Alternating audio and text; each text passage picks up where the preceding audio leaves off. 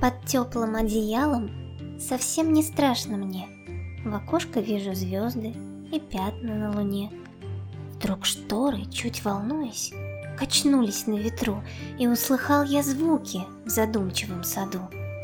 Как будто напевает мелодии мотив, а после засмеется, неслышно пошутив. Вдруг приоткрылись окна, впустив ночной туман, и тень скользнула быстро на плюшевый диван.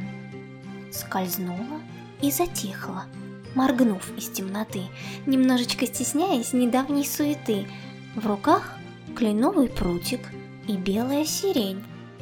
«Привет, малыш, я Крутик», — шепнула тихо тень. Живу я в кронах шумных, у берегов речных, На лепестках ромашек и в зарослях густых.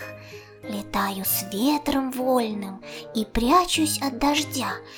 И вот я наконец-то смог навестить тебя. Я видел, как в окошко ты по ночам глядишь, О чем-то все мечтаешь и потому не спишь.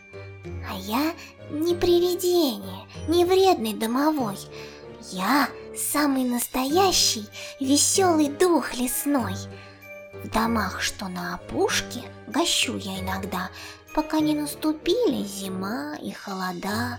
Шепчу негромко сказки, да песенки пою.